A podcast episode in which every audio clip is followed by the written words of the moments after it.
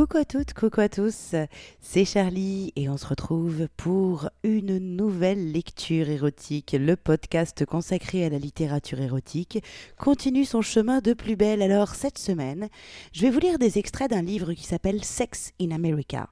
Il, est, fait partie de la collection Lectures amoureuses aux éditions La Musardine. C'est écrit par Marilyn J. Lewis. Alors j'ai cherché, ce sont les deux seuls textes érotiques qu'elle ait écrits. Et oh mon dieu, j'ai eu un sacré coup de cœur pour ce, pour ce livre. Il est composé de deux nouvelles, en fait. La première s'appelle Neptune Avenue et la seconde s'appelle s'appelle Surf euh, la fille de Gianni. Voilà. Neptune Avenue et La fille de Gianni. Et ce que j'ai adoré, vous allez voir déjà l'écriture, mais c'est ultra bien écrit. Et euh, ben, en fait, il y a vraiment des scènes de cul. Alors là, c'est c'est chaud patate, c'est excitant au possible. Et en même temps, il y a tout un univers qui est décrit.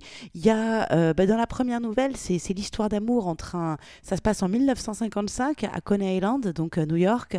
Et c'est l'histoire d'amour entre un matelot noir et une pute mi-chinoise, mi-cubaine en 1955, avec du coup un retour sur l'histoire de chacun, leur parcours en fait.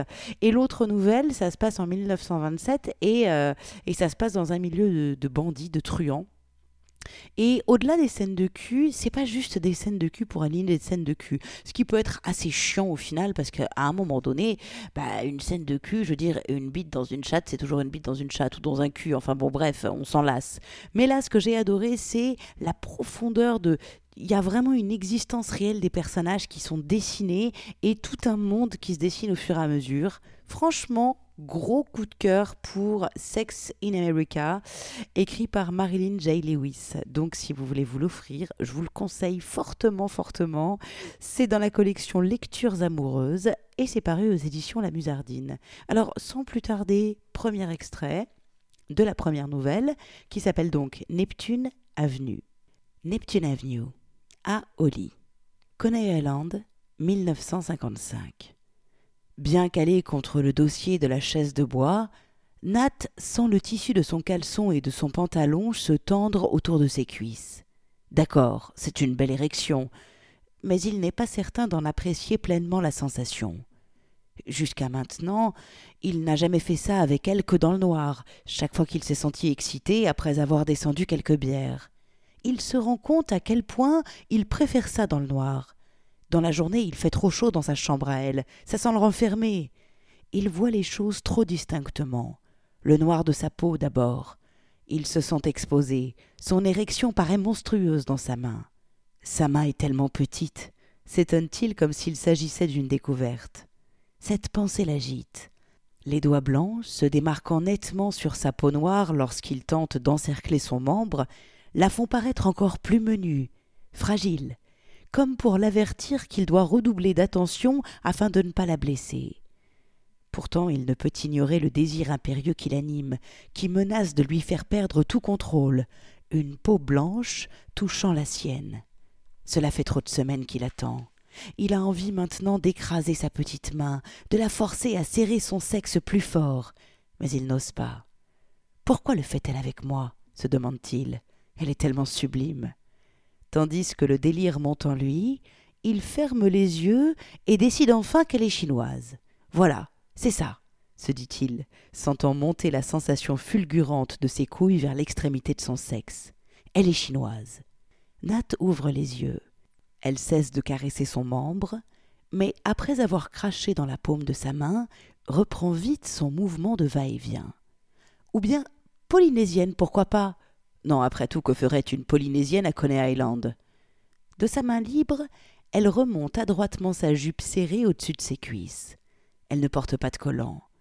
Écartant ses jambes nues, elle s'installe à califourchon sur les cuisses de Nat, comme si elle voulait s'asseoir sur ses genoux. Pourtant, elle s'abaisse un peu, de façon à effleurer du creux soyeux de sa culotte le gland turgescent de Nat. Manipulant toujours savamment son sexe dressé, elle incline son visage vers le sien. Tu as envie de me l'enfoncer? demande-t-elle. Elle a l'accent de Brooklyn, décide Nat, c'est tout ce que je peux dire.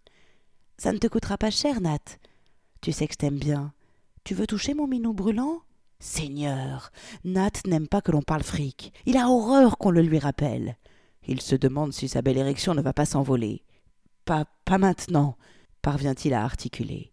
Gratuit alors. Ça tirait comme ça, chérie? Tirer un coup gratis, offre-t-elle. Nat sait qu'il ne pourra plus éjaculer après cela. Elle est trop bavarde. Il faut que je retourne au boulot, marmonne-t-il. La pause est finie. Elle rit, incrédule. tu me laisses en plan? Mais comment vas-tu rentrer un tel monstre dans ton pantalon? Allez, tu ne peux pas t'en aller comme ça. Donne-moi une minute, Nat. Je vais m'occuper de toi. Ça ne te coûtera pas un rond. Je ne blague pas, je te jure. Immobile, il reste assis sur la chaise de bois. Il veut partir, mais c'est impossible maintenant, car elle est descendue doucement de lui et a fait glisser sa culotte qui vient de choir autour de ses chevilles. Sa chatte est très poilue. C'est la première fois qu'il voit sous ses jupes. Alors, elle ne peut pas être chinoise, ni coréenne. Elle doit être métisse, voilà, c'est ça. Elle est à moitié quelque chose et à moitié chinoise. Allez, Nat, l'encourage-t-elle. Eh bien, qu'est-ce que tu as? Tu ne veux jamais me baiser et voilà que je t'en fais cadeau. Nat avait toujours désiré baiser avec elle, une fille aussi parfaite. Mais il s'était mis dans la tête qu'elle avait une maladie vénérienne. Plus d'une fois dans le passé, il avait attrapé la chaude-pisse. Les filles comme elle réservaient souvent des surprises, dont on ne s'apercevait la plupart du temps qu'une fois repartie en mer. Allez, l'encourage-t-elle timidement, glissant les pieds dans une paire de hauts talons. Pas maintenant, répond-il. Il étudie pourtant la longueur de ses jambes, nues et blanches, allongées par les hauts talons effilés. Sa jupe serrée est toujours bouchonnée autour des hanches, tandis que son corsage bien repassé épouse joliment sa taille. Cela met en valeur le triangle de son sexe, accentuant sa nudité. Il faut que j'y aille, insiste-t-il. Mais je reviendrai ce soir. Ça te plairait? Je t'emmènerai dîner. Viens me chercher après dîner sur la promenade. Ce soir je travaille. Tu travailles? Le manège? On est vendredi, Nat. Je suis à la caisse. Nat n'en croit pas un mot. Pourtant il ne bouge pas. Il la regarde grimper sur le lit et adopter une position aguichante, à quatre pattes, cambrant les fesses nues dans sa direction. Viens, murmure-t-elle en écartant les jambes un peu plus pour qu'il se rince l'œil. Monte là-dessus. On va faire un tour de ce manège-là. On va se donner des sensations. Nat consulte sa montre, quoique trop distrait pour avoir encore conscience du temps. Sans façon, dit-il finalement. Je suis déjà en retard, il faut que j'y aille. Il se lève de la chaise, remonte son pantalon. Avant d'extraire son portefeuille et de prendre congé, il caresse de la main le cul tendu de la fille. La peau de ses fesses est comme du velours. Nat se demande si elle travaille vraiment beaucoup. Il n'est plus temps de se raconter des histoires. Il bande comme un cerf, il a envie d'elle. Sa main ne cherche plus soudain à remonter sa braguette. Crachant dans ses doigts, il lisse sa queue dressée et appuie le gland sur son petit trou. Minute l'avertit-elle. Ce trou-là n'est pas gratuit. Alors je te paierai, réplique-t-il. Il s'empare de ses hanches et enfonce le gland millimètre par millimètre dans son petit trou du cul serré. Nathaniel, je t'interdis proteste-t-elle, tentant de lutter contre l'intrusion. Bon, vas-y, capitule-t-elle au dernier moment. Mais au moins mets de la vaseline. Tu es un vrai fils de pute lance-t-elle entre ses dents, mais Nat ne l'entend même pas. Il s'active sur son trou du cul, l'enduit de vaseline, et fait aller et venir son doigt jusqu'à ce que l'orifice étroit s'ouvre suffisamment pour recevoir son gland luisant de pommade. Tu me le paieras articule-t-elle dans un souffle, tandis que toute l'épaisseur de l'érection de Nat s'enfonce dans son rectum, le dilatant largement. Bon Dieu, je te jure, je te ferai payer ça. Je te paierai, la rassure-t-il. Puis il s'agenouille au bord du lit et attire à lui ses hanches, l'empalant entièrement, tandis qu'il se regarde disparaître en elle. Ah bon sang gémit-elle, le sentant s'enfoncer jusqu'à la garde. En dépit du plaisir qu'elle prend, elle l'avertit durement qu'il devra payer pour cela aussi, lorsqu'elle sent ses énormes mains glisser vers ses seins et lutter avec les boutons de son corsage. Alors, je te paierai aussi pour ça, admet-il, déboutonnant le corsage serré, relevant son soutien-gorge pour découvrir les rondeurs généreuses de ses seins, exposant leurs minuscules aréoles brunes. Elles sont dures, et il en malmène une jusqu'à ce qu'elle le réprimande de nouveau. Tu n'as pas les moyens de t'offrir ça crie-t-elle. Cette fois-ci, Elle a le souffle court, elle pantelle, ses hanches vont et viennent en rythme en suivant les mouvements que leur imprime le membre épais qui pénètre son anus. Tu le regretteras quand tu sortiras d'ici, rugit-elle. Je te le jure, tu vas le. Oh bon Dieu Ça va te coûter très cher. Toute ta prochaine paix va y passer. Tu n'arrêtes donc jamais de parler? C'est comment ton petit nom? Tu sais comment je m'appelle? Je sais comment tu m'as dit que tu t'appelais, mais j'aimerais connaître ton vrai nom bien arrimée sur ses hanches, Nat la pilonne sévèrement. La force de ses coups de boutoir oblige la petite à s'appuyer sur les coudes pour conserver son équilibre. Qu'est-ce que. Qu'est-ce que ça peut te foutre? halète-t-elle, agrippant les couvertures et écartant les genoux pour regagner de l'assise, ouvrant plus encore son petit trou aux assauts de Nat. C'est parce que tu me plais. Involontairement, les mots de Nat scandent le rythme de ses reins. Chaque fois que je te baiserai en pensée, je ne veux plus t'appeler par le même nom que celui qu'utilisent les autres, sur la promenade. Il s'irrite malgré lui de cette vérité qui sort de sa bouche. Nat repousse la fille, et il se désassemble sans grâce. Elle s'affale sur le ventre, les jambes toujours écartées, la croupe cambrée, aguichante, comme si elle brûlait de le sentir à nouveau en elle. Il agrippe son corsage, l'arrache et dégrave son soutien-gorge. Il veut observer son dos, pour chercher la trace que les autres, ceux qui l'ont précédé, auraient pu laisser. Il ne décèle pourtant aucune marque suspecte. Il ne comprend pas pourquoi sa peau a l'air si satinée. C'est une pute, mais qui ne ressemble à aucune des putes qu'il a connues jusque-là. Certains ne manqueraient pas de remarquer qu'il en a rencontré beaucoup, de très près et parfois avec la lumière allumée. Elle n'a rien de commun avec les autres pros. Nat n'arrive pas à la chasser de son esprit. Il pense à elle depuis des jours et des nuits, rêvant d'investir chaque creux de son corps fragile, de son énorme sexe douloureusement turgescent, jusqu'à ce qu'elle tombe d'épuisement. Il réalise enfin son rêve, même s'il ne s'attendait pas à pénétrer son trou du cul. Pourquoi a-t-il choisi cette voie tout d'un coup? Son regard erre maintenant sur sa croupe offerte, sur les deux globes tendus de ses fesses qui s'incurvent jusqu'à l'intersection de ses jambes écartées. Il s'enfonce de nouveau en elle, guide son membre gonflé, tendu à lui faire mal, au fond du trou du cul, et cette fois-ci, elle ne lui oppose aucune résistance. Elle ne parle pas de fric. Bon sang crie-t-elle, le visage dans les couvertures lorsque le pubis de Nat vient buter contre ses fesses et qu'il pèse de tout son poids sur elle, la plaquant de tout son long sur le lit. Je vais l'écraser, décide-t-il, lorsque le rythme effréné prend le dessus dans sa tête, jusqu'à ce qu'elle ne soit plus qu'une feuille de papier à cigarette, effondrée, comme le corsage imprimé de gardénia que sa mère repassait en le glissant sous un almanach de l'année 1933. Nat grogne en pilonnant avec effort les trois petits trous. Il la transperce en saccades rudes et profondes. Elle ne bouge plus, empalée jusqu'à la garde sous le poids de son corps, mais geignant tout autant que lui, comme si pour elle la jouissance se rapprochait un peu plus à chaque coup de boutoir. En Caroline, quelque part, c'est là qu'était sa mère, repassant pour les blancs, s'exprimant toujours aimablement. Merde s'essouffle-t-il. La sueur commence à dégouliner sur le dos de la fille, ses couilles dures rebondissant contre le jus qui coule de son autre trou. Bon Dieu, sa mère vêtue de jaune et de corsage à fleurs. Je vais aplatir cette putain. Comment t'appelles-tu?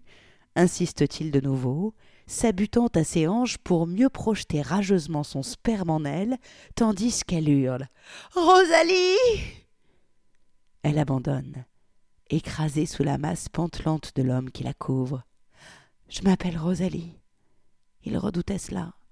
Il craignait qu'elle ne porte un joli nom et il vient d'inonder son cul de foutre. Il se sent nul subitement.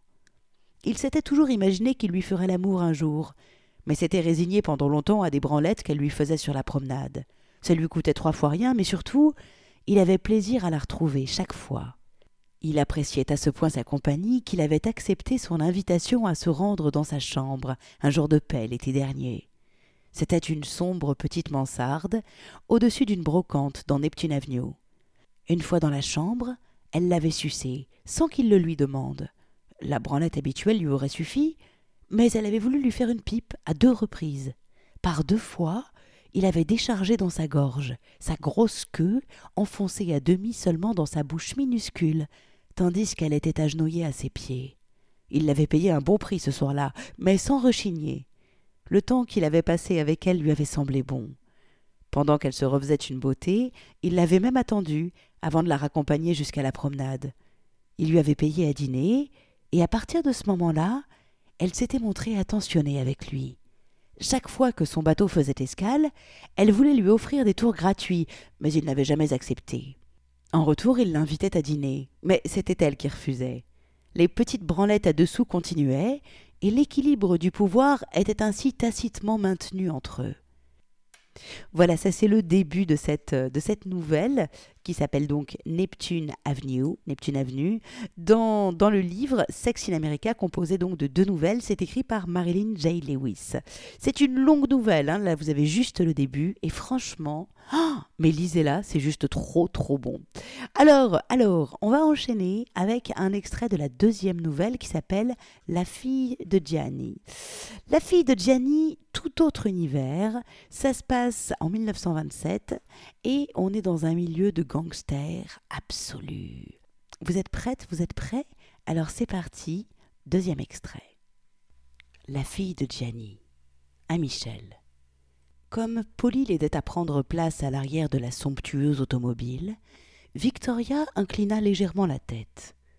Elle ne remarqua pas combien ses doigts étaient crispés sur le bord de sa robe lorsqu'elle la souleva, dévoilant sa cheville. Elle n'était consciente que de son agitation intérieure, de sa difficulté à respirer normalement. Qu'est-ce que tu dois dire à Joey, Victoria? Polly l'éprouvait, tandis qu'elle s'installait à côté de lui sur le siège arrière. Le chauffeur referma adroitement la portière de la voiture. Victoria le regarda effectuer le tour du capot de la Pierce Arrow d'un pas résolu avant de s'asseoir au volant. Victoria, je te cause insista sèchement Polly, tirant sur une mèche de ses cheveux châtains qu'elle venait de faire couper au carré. Aïe, Polly, je t'en prie, je t'ai entendu. Alors, réponds-moi. Arrête de reluquer ce type. Victoria tourna la tête et regarda Polly. Elle se blottit dans le col montant de son manteau de fourrure, le serra autour de son cou comme si c'était la preuve que les journées de vache maigre étaient derrière elle. Je vais lui dire oui, Joey, si tant est que je lui dise quelque chose, répliqua Victoria d'une voix machinale. C'est bien, approuva Polly, tout en serrant rapidement la cuisse de Victoria.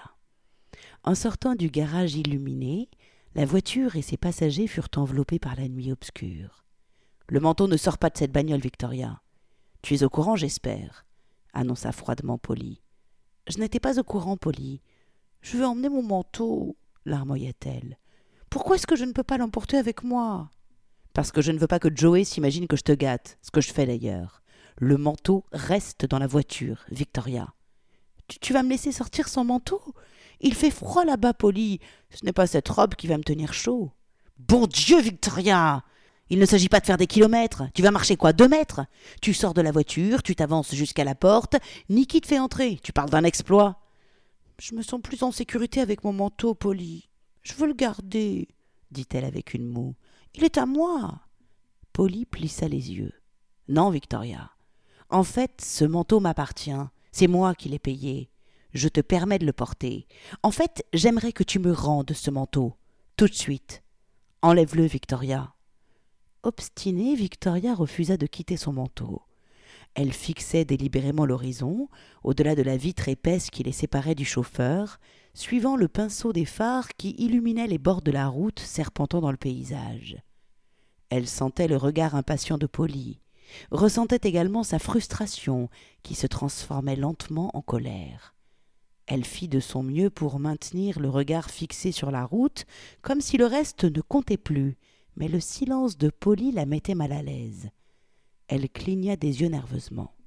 D'accord, Victoria, lâcha finalement Polly d'une voix tranquille ayant dompté sa colère. Qu'est-ce que tu caches sous ce manteau Mais rien répliqua Victoria, docile de nouveau, s'enfonçant imperceptiblement dans le moelleux siège en cuir, se mordant la lèvre sans même s'en rendre compte. Ouvre-le, exigea Polly.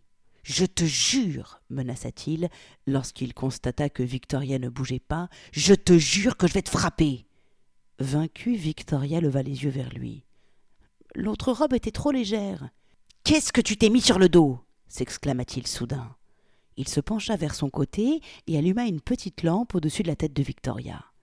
Il écarta ensuite ses bras et ouvrit le manteau de fourrure. Son regard devint méprisant. Espèce de tricheuse cracha-t-il. Bordel Ce n'est pas la robe que nous avions choisie. Ce n'est pas celle que Joey veut te voir porter. Merde, tu te crois où, Victoria? Mais l'autre était pratiquement transparente, Polly. Je ne me sentais pas bien dedans. Tu crois que tu te sentiras mieux dans celle-là une fois clamsée Tu serais plus à l'aise si quelqu'un te trucidait aussi sec? Tu marches en terrain miné, Victoria. Tu ne pèses pas bien lourd. Rappelle-toi. D'un air incrédule et dégoûté, Polly détailla la jeune femme. Il est trop tard pour retourner te changer, admit-il finalement. On va t'envoyer là-bas comme tu es, en souhaitant qu'il ne se foute pas en rogne. C'est la même couleur de toute manière. Maintenant retire ce manteau, ajouta-t-il avec brusquerie. Voyons de quoi tu as l'air. Tendu, Victoria fit glisser le manteau de ses épaules, guettant l'expression de Polly qui semblait se détériorer. Elle jeta un regard furtif vers le chauffeur de l'autre côté de la vitre, avant d'éteindre rapidement la lampe au-dessus de sa tête. Polly, plaida-t-elle à voix basse, je vais t'expliquer. Euh, voilà comment je vois les choses. Non explosa Polly. C'est moi qui vais te dire comment je les vois, Victoria. Ordonne donc au chauffeur de s'arrêter ici tout de suite. Merde, là, sur ce pont, de manière à éviter du travail à Joey. Tu n'auras plus qu'à sauter dans cette foutue rivière. Victoria s'enfonça un peu plus dans le creux du siège. Polly, arrête de m'engueuler, laisse-moi t'expliquer. Pas question, la coupa-t-il d'un ton irrité. Pas besoin d'explication. Parle dans ce truc, Victoria, et ordonne au chauffeur d'arrêter cette foutue bagnole ici, parce que tu vas te jeter dans cette foutue rivière. Polly, je t'en prie, arrête insista-t-il au bord de la panique. Ne me parle pas comme ça. Laisse-moi t'expliquer. Avec un mouvement d'impatience, Polly se pencha devant elle, arracha le cordon de velours de l'accoudoir et gronda dans l'embout d'argent du tuyau. Chauffeur ordonna-t-il. Arrête-toi, bordel Victoria voudrait se jeter dans cette foutue rivière. Polly s'exclama Victoria, tandis que le chauffeur ralentissait pour garer doucement la Pierce Arrow sur le bas-côté du pont. L'immense voiture s'arrêta sans le moindre à-coup. Tu es complètement dingue Je ne saute nulle part Elle vit le chauffeur sortir par la portière avant, traverser d'un pas rapide le faisceau brillant des phares. C'est absolument ridicule poursuivit-elle. Polly, ordonna à Rudy de reprendre sa place derrière le volant. La portière de son côté s'ouvrit soudain. Rudy la maintint ouverte patiemment en attendant que Victoria veuille bien sortir. Dehors jeta Polly. Polly, s'il te plaît, sors de cette putain de bagnole. Victoria jeta un œil à l'extérieur, par-delà l'inquiétant parapet du pont, vers la sombre rivière qui coulait tout en bas. Puis elle se tourna vers Polly. Puis-je enfiler mon manteau? Étonné et silencieux, Polly la fixa pendant quelques instants intenses avant d'exploser de nouveau. Tu voudrais en plus bousiller ce foutu manteau, Victorien Maintenant tu vas vraiment t'éjecter de cette satanée bagnole. Il y a deux minutes, j'étais prêt à t'empêcher de le faire, mais maintenant c'est un ordre. Sors de cette putain de tir exigea-t-il, saisissant son bras pour la forcer à se lever du siège et à sortir. Et laisse tomber ce satané manteau de fourrure. Une rafale de vent glacé s'engouffra dans les cheveux de Victoria et transporta la fine étoffe de sa robe, caressant méchamment ses bras et ses épaules nues, tandis que Rudy l'aidait à descendre de l'automobile. Polly sortit après elle, agrippant son bras, l'attira sur le bas-côté et la fit se pencher par-dessus le parapet. Soit tu commences à jouer ton rôle comme il faut, l'avertit-il, soit tu passes par-dessus bord tout de suite. Alors, tu as choisi Les yeux de Victoria plongèrent vers la rivière tumultueuse et noire, tout en bas, vers les mille petits remous qu'agitaient les courants obscurs et le vent glacial de l'hiver. Les doigts serrés de Polly maintenaient son bras mince comme dans une tenaille. Penchée au-dessus du parapet, elle pensa à Joey et eut une nausée. Elle imaginait le poids de son corps sur le sien, la manière dont il lui ferait peut-être lever les jambes, avant de lui enfoncer sa queue épaisse, et elle eut envie de vomir au fond de cette rivière sauvage. Mais surtout, elle comprit qu'elle ne désirait pas se jeter du pont. C'est pour nous que j'ai fait ça, Polly lâcha-t-elle tout à coup, tournant la tête vers lui, les yeux emplis de la rage de la défaite. Non, Victoria, répliqua calmement Polly, la voix presque couverte par la clameur du vent déchaîné. Tu l'as fait pour toi. Tu crois que je ne suis pas au courant? Tu as piqué ce fric pour toi toute seule? Je n'ai pas volé d'argent, Polly cracha-t-elle. Ce fric, je l'ai trouvé, je l'ai rendu ensuite. Mais bien sûr, tu l'as trouvé. Excuse-moi, j'avais oublié. On peut être certain d'une chose avec toi, Victoria. Quand tu inventes une histoire, tu n'en démords plus. Euh, ce serait un trait de caractère admirable si tu n'étais pas autant paralysée par la trouille, si tu n'étais pas une voleuse doublée d'une tricheuse et d'une menteuse pour compléter le tableau, sans parler de ton entêtement. Polly arracha Victoria du parapet. Alors, explique-moi pourquoi tu m'aimes, Polly, si je suis aussi horrible. Pourquoi t'es-tu entichée de moi? Tu tiens vraiment à ce que je te dise pourquoi je t'aime, Victoria? Parce que je suis un connard? Voilà pourquoi. Je suis un connard parce que je ne suis pas capable de te résister. Je suis un être pathétique, une loque devant toi, Victoria. Je meurs d'envie d'entendre ta jolie bouche m'asséner des mensonges. Je fais même pitié à mes domestiques. Je suis un connard fini dès que tu es là. Polly fit signe à son chauffeur. Approche, Rudy. C'est la vérité ou non? La vérité à quel sujet, monsieur? S'enquit Rudy, s'avançant vers Polly et Victoria sur le pont. Dis à Victoria que je suis une loque dès qu'elle est là. Dis-lui que je te fais pitié. Allez à vous, Rudy. C'est absolument vrai, monsieur, affirma le chauffeur d'un ton glacial. Tu vois bien, constata Polly avec dérision, levant les bras au ciel. Même mon chauffeur trouve que je suis un pitoyable connard. Polly, je t'en prie, plaida Victoria à mi-voix, frissonnant dans le vent glacé. Tu as dû en connaître des femmes têtues, pas vrai, Rudy? continua Polly sur sa lancée. Manifestement, monsieur. Eh bien, dis-moi franchement, Rudy, as-tu jamais rencontré une femme plus entêtée que celle-ci? En dépit de l'obscurité, Rudy étudia Victoria d'un air absorbé. Euh, franchement, non, monsieur, prononça-t-il. Jamais encore. Ça suffit, pour l'amour de Dieu. Polly, arrête.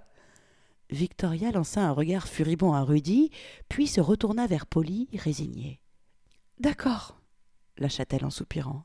Qu'attends-tu de moi? Sans écouter Victoria, Polly poursuivit. Rudy, veux-tu aider Victoria à quitter cette robe? Je veux m'assurer de ce qu'elle porte dessous. Non, Polly, il fait froid, je ne veux pas. Essaie de ne pas la laisser traîner sur ce pont immonde de crasse. Il faut qu'elle porte cette robe pour Joey. Ce n'est déjà pas celle à laquelle il s'attend.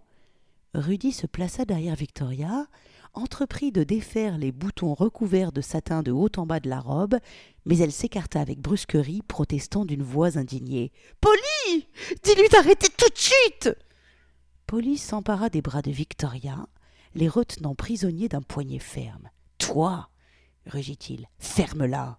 Rudy enlève cette foutue robe que Victoria s'est mise sur le dos. Je veux voir ce qu'elle porte en dessous. Rudy reprit son déboutonnage dans le dos de Victoria.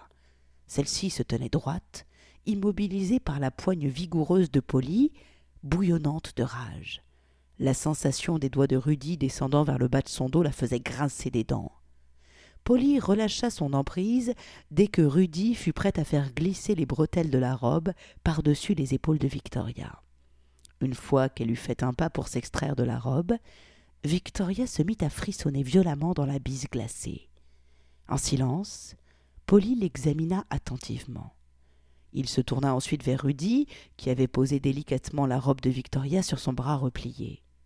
Rudy, Victoria a-t-elle l'air d'être nue, selon toi? Manifestement pas, monsieur. Qu'est-ce que c'est que ce truc-là, Victoria? La menaça Polly d'un air sarcastique. Victoria refusait de lui répondre. Elle avait les bras croisés sur la poitrine pour se protéger du froid.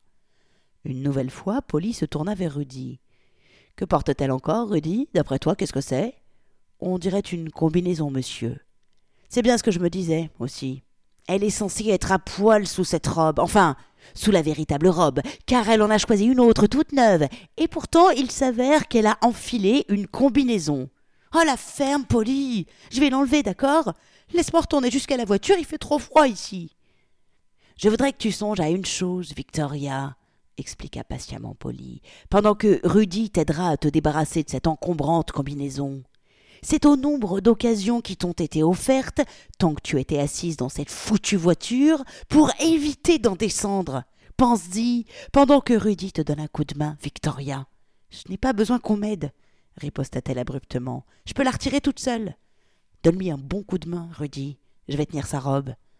Polly débarrassa Rudy du vêtement, fit un pas vers le parapet et s'y accouda, observant tranquillement la scène. Rudy luttait avec Victoria pour se saisir de la combinaison. Je peux faire ça toute seule, merde hurla celle-ci. Rudy s'était malgré tout assuré une prise solide sur l'encolure du vêtement, et en tirant des deux mains, il parvint à déchirer le devant du haut en bas. Oh merde Polly, regarde ce qu'il a fait Regarde-moi ça C'est de la soie pure, imbécile siffla-t-elle à l'intention de Rudy. Cent pour cent pure soie Une pauvre chinoise au fin fond de Shanghai a probablement passé la moitié de sa vie à fabriquer ce vêtement à la main. Et toi? Tu le détruis en trois secondes? Je ne le crois pas. Rudy, impassible sous les cris de Victoria, continua à déchirer des bandes de tissu jusqu'à ce que le vêtement ouvert pende de chaque côté d'elle, soutenu uniquement par de fines bretelles aux épaules, exposant ses seins à la morsure du vent d'hiver. Incontrôlable, les lambeaux de la combinaison s'envolaient autour d'elle tandis qu'elle tentait de les rassembler autour de sa poitrine pour se protéger. Polly, je suis glacée s'écria-t-elle d'un ton pitoyable. Polly s'approcha lentement d'elle, contemplant la culotte qu'il venait de découvrir sur ses hanches. Instinctivement, Victoria tenta de reculer. Attends, Polly Il l'attira vers lui, la plaqua, avant de faire glisser les fines bretelles de la combinaison déchirée de ses épaules. Je t'en prie, Polly, non Il s'arrêta lorsque la combinaison atteignit le creux des bras de Victoria. Tout à coup, il entortilla le tissu serré dans son dos, tirant violemment sur ses coudes vers les omoplates. Ce mouvement fit saillir ses seins vers l'avant. Elle semblait les lui offrir, comme elle le faisait parfois lorsqu'ils étaient seuls à la maison et qu'il lui promettait des cadeaux. Les yeux de Victoria lui lancèrent des flèches dans le noir, tandis que Polly la collait à lui, plaquant sa poitrine nue contre les boutons glacés de son manteau de cachemire. Ne me dis pas, Victoria. Laisse-moi deviner lâcha-t-il d'un ton sarcastique. La culotte est également en soie, n'est-ce pas? Tu pensais certainement que nous allions à un défilé de mode ou quelque chose comme ça? Comme si Joey allait prendre ne serait-ce qu'une foutue minute pour admirer ta putain de lingerie fine en provenance de Chine avant de te renverser la tête en bas sur un accoudoir de fauteuil pour te la mettre dans le cul C'est ce que tu pensais, Victoria, non? Polly donna un coup sec sur le tissu serré de la combinaison qui emprisonnait les coudes de Victoria. Polly, je t'en supplie cria-t-elle, la tête enfouie dans son manteau. Merde, tu vas me briser les os Pourquoi faut-il toujours que tu essaies de me baiser, Victoria? Pourquoi ne pouvais-tu pas faire simplement ce que Joey t'avait demandé? Tu finis toujours par me faire passer pour un con. Il t'a dit de porter l'autre robe, rien en dessous. Tu n'avais à te soucier que de cela. Porter une robe et une paire de hauts talons. Mais non, c'était au-dessus de tes forces, n'est-ce pas, Victoria? Ça aurait été trop simple. Tu ne comprends pas qu'il te permet de te tirer du guépier dans lequel tu es allé te fourrer? Tu t'imagines qu'il ignore que cet argent que tu as trouvé, dirons-nous, n'a toujours pas été récupéré? Tu crois que tout le monde est aussi connard que moi dit Victoria. Polly, j'ai rendu le fric balbutia-t-elle désespérée. La, la totalité Tu as rendu tout le fric demanda-t-il, le regard dubitatif. C'est marrant. J'ai entendu une autre histoire. Mais ce n'est pas le problème du moment, Victoria. Pour l'instant, il faut que nous te livrions à Joey. Nous devons tâcher de suivre ne serait-ce qu'un minimum de conditions. Faire comme si nous parlions la même langue qu'eux, n'est-ce pas, Rudy? Viens enlever sa culotte à Victoria. Mais prends des gants. Bon Dieu, une pauvre chinoise de Shanghai a peut-être passé la moitié de sa foutue existence à la confectionner à la main. Crois-moi, Victoria, ajouta-t-il en la fustigeant du regard, tirant une nouvelle fois violemment sur le tissu qui enserrait ses bras. Il vaudrait mieux que tu ne portes rien d'autre là-dessous. Voilà, c'est le deuxième extrait comme vous le voyez, l'ambiance est donnée. Et, euh, oui, oui, euh, Victoria va être livrée à Joey. Alors, qu'est-ce qu'il attend? Je crois qu'elle va se faire baiser dans tous les sens, mais bon, ça je vous en dis pas plus. Hein. Pour ça, pour ça, pour connaître la suite, c'est à lire, euh, c'est à lire dans le livre Sex in America, écrit par Marilyn J. Lewis. Alors, si vous aussi vous craquez totalement sur cette écriture, rendez-vous dans votre librairie, et si jamais votre libraire ne l'a pas, vous pouvez toujours aller faire un tour sur le site des éditions La Musardine, lamusardine.com. Et eh bien voilà, cette lecture érotique est terminée. J'espère que vous en avez bien profité. Vous pouvez reprendre une activité normale. Et moi, je vous dis, alors pendant l'été, le podcast va continuer, mais à un rythme un petit peu moins enlevé. Donc, la prochaine lecture sera dans une quinzaine de jours. Donc, je vous dis rendez-vous à la mi-juillet. Et en attendant, vous pouvez bien entendu retrouver tous les podcasts des précédentes lectures érotiques sur mon site charlie-liveshow.com. À très très vite. Ciao, ciao, ciao.